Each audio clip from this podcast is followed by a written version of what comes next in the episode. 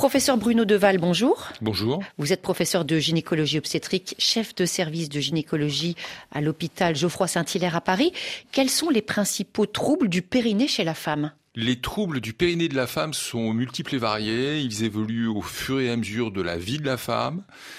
Ils commencent par l'acquisition de la propreté, ensuite de la découverte du périnée, ensuite de la vie sexuelle de la femme, puisque le périnée, euh, peut être sensuel. Ensuite, euh, la femme va être enceinte, donc il va y avoir une modification du périnée, et puis elle va accoucher. Et là, le périnée va être euh, peut-être endommagé.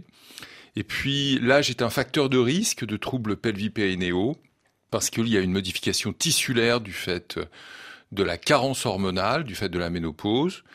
Et euh, il y a une modification de l'architecture osseuse, ce qui fait que la résultante des pressions de notre organisme va plus vers le périnée que vers la concavité sacrée. Alors quels sont-ils?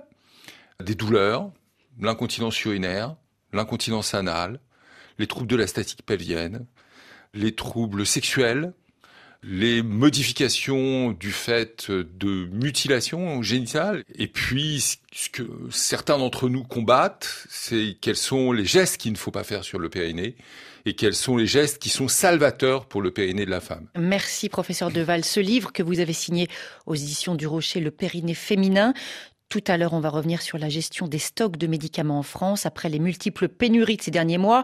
Antibiotiques, corticoïdes, paracétamol. Comment expliquer ces ruptures d'approvisionnement et surtout comment y remédier? On en parle à 9h10 temps universel.